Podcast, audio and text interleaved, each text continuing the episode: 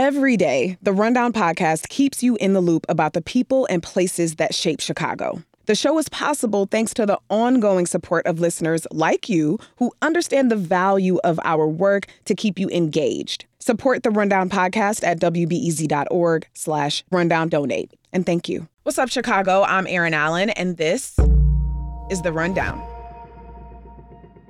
Here's a stat for you. From 1929 to 2023, only 1.9% of Oscar nominations went to Black people. That's according to a study released by the University of Southern California earlier this year. But even if they aren't recognized for it during award season, Black people have been making movies, and Chicago is home to a festival that focuses on Black filmmakers. I called up writer Arionne Nettles to tell me about the Black Harvest Film Festival every year we kind of have the advantage of being the home of some of the best independent films that are coming through from all over the country. Arionne is a lecturer and director of audio journalism programming at Northwestern University's Medill School. She's also somewhat of an expert on the cultural impact of Black Chicago. She's been covering the festival for a while and wrote about this year's lineup for WBEZ. Now, I didn't know much about this festival going in, but she says in the film world, it's kind of a big deal a lot of important filmmakers have kind of had their time in shined through this festival over the years. This is the 29th year of the Black Harvest Film Festival, and the lineup is stacked. There's a short film about Chicago's South Shore drill team, a Black Barbie documentary, and a tribute to Tyler Perry. The festival not only showcases unique work by Black folks, but it also sheds light on Black history.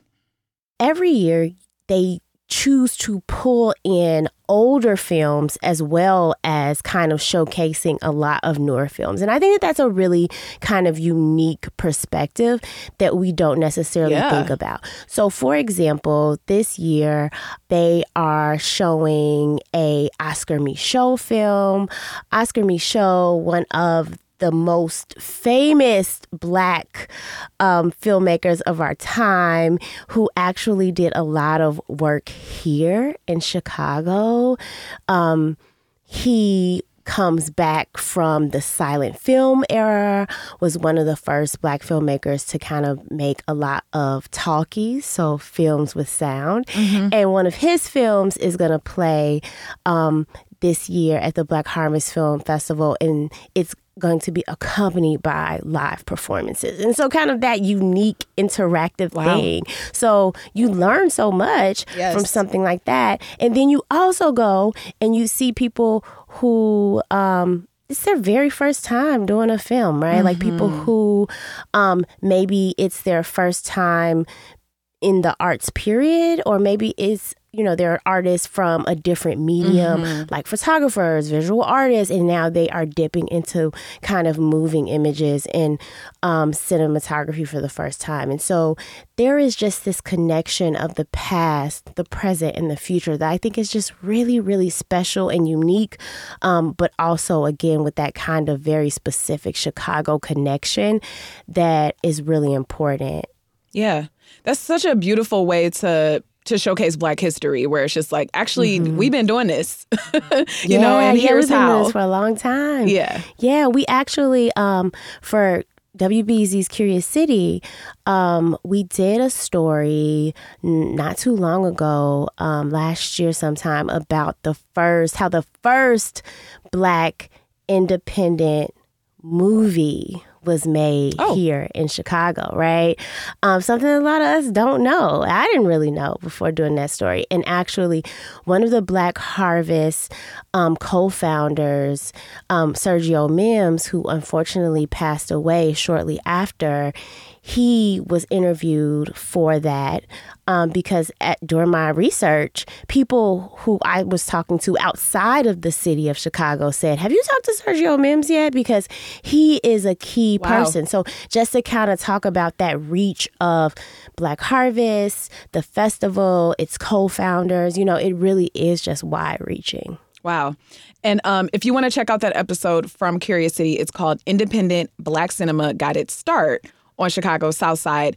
Which I didn't know. So I'm excited. Thank you for putting me on. I'm going to go and listen to that episode myself. Um, who was Sergio Mims? So Sergio Mims was a film critic.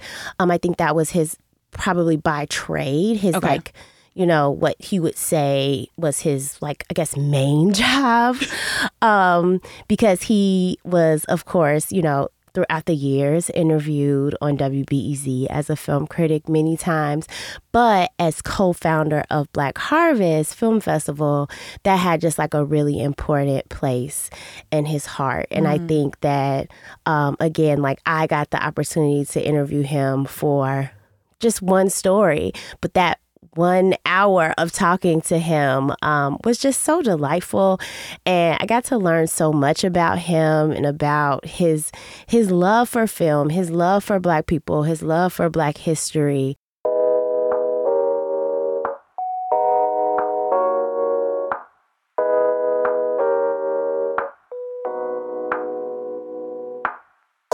In your article, you focused a lot on the short films that are on the lineup this year. And I'm wondering if there's something in particular about that short form format that attracts you. Yeah, yeah. So I think that, you know, um, this idea of you only have time in film to capture one particular piece of something It's just really interesting. And it's always so interesting to see what somebody chooses to do. Hmm. So, for example, one of the pieces that I watched for the piece that I did for WBEZ was a story about the South Shore Drill Team. And I'm from Chicago, I'm from the South Side. I know about the South Shore Drill Team, right? Like it's popular. It Yeah. is really, this is a five minute piece that really talks about their return after kind of the COVID 19 shutdown stuff, right? So imagine practicing with people probably almost every day, and then a pandemic comes and you can't do any of that, and now it's time to return, right? And so it's just this one slice of their story. They have a big story. It can't, you know, really talk about their 30 year history, you know, but Yeah. it's talking about this one piece, this one slice of this team's story and it's just so interesting how how a short can kind of pull you in in that way. Yeah. I love a short. Honestly, it's uh Yeah. because you have to pack so much in, it's like it's Mm-hmm, always hidden. Uh so the curators uh for this festival, they're also thinking a lot about black experiences that are resonant within black spaces and relations, Yeah. Right? It's giving very much FUBU in a way. Yeah, And yeah, for us by us. Exactly, exactly. Um, can you say more about that? Yeah, absolutely. So we know as black folks that there is no like the black experience. There are all these Yep. small pieces of everyday life that make you that that feel familiar to you, that kind of, you know, make you feel good. And so in a lot of these things, um in a lot of these shorts especially and with a lot of these filmmakers and people who are um featured in some of the films. So, for example, one of the shorts um, is called Dear Black Artists, and it has 77 black artists in it. And so, like, for example, what those artists talk about is like the very small things, right? So, like, going to a church, right? Like, your teacher at your Chicago public school, mm. your grandma's house, like these very small things. What is it like? Like I I talk a lot personally about like how my grandma was a candy lady, right? Like you know, maybe your grandma wasn't the candy lady, but you knew a candy lady or you had a friend whose grandma was the candy lady Or their you had auntie. somebody Or, at school that was selling candy, or somebody that grandma at church always had the candy. Like there's some variation on the candy person situation. Exactly. So it's these small things. It's not the big things Yes. that really make you smile and that make you really happy and feel connected to a lot of stuff, right? Like it's really those small things that kind of make you might feel inspired if you're a creative or as like a viewer that make you watch something and feel connected. And so um on the small independent level, I think that there is more freedom and more opportunity to lean into some stuff that mm-hmm. we just wouldn't be able to see on the big screen. And yeah. I think that that is kind of the uniqueness that we see and we feel here. It's not always the big stuff.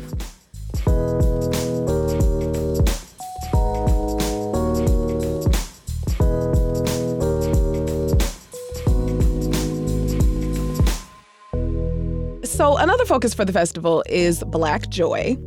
Definitely need more of that in my life. Also, where do you see Black Joy showing up specifically in the lineup this year?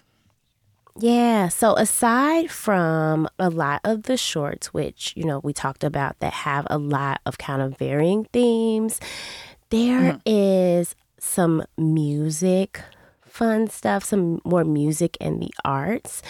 I think we kind of know that Chicago has a really interesting history with jazz. And so mm. I think the cry of jazz is kind of interesting. Um, this is another older film that is kind of being brought back in. It's from 1959, but it, it is focusing on a lot of like really, really cool jazz people like Sun Ra and like people who have beautiful these strong ties to Chicago, yeah. right? And so I think that that is kind of like when I think about Black Joy, I know I personally immediately go go to music.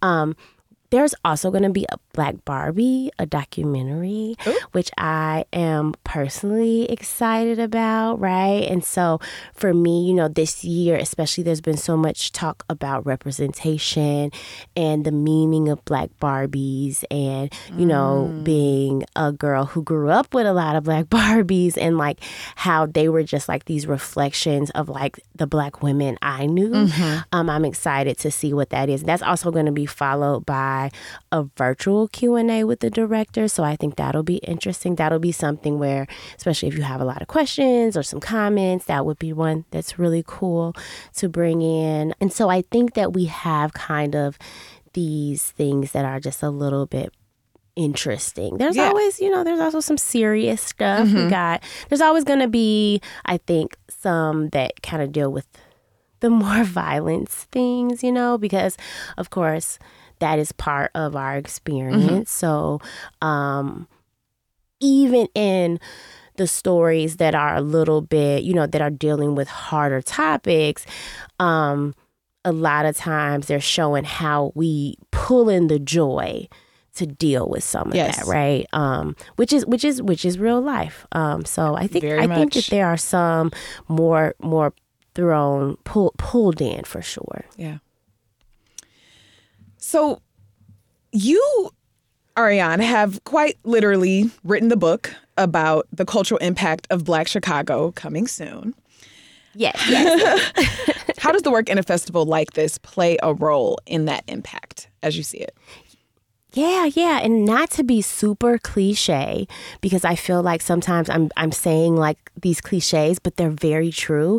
It is truly continuing the legacy of our ancestors here. You know, um, you know, we we talked earlier about how the first independent black film was here in Chicago. And now you have all these other really like amazing black artists keeping up the mm-hmm. work, mm-hmm. you know, doing the work, curating the work, right? Making it important, showing how it's important. And I think that like um that legacy and pushing it forward is exciting. And I think we're in like an exciting period too where I think more and more people are willing to try stuff. I think it's I think we're in that time where people are like, you know what? I've never made a film and I'm gonna try it. I love you that. know, I've never Yeah. Yeah, yeah. I've never done this, but I'm gonna do it. I'm gonna see what happens. it um, feels accessible, so, which is such a beautiful thing yeah, yeah, you I think people know like I can probably do a phone I can do some on my phone maybe, right? Yeah. Like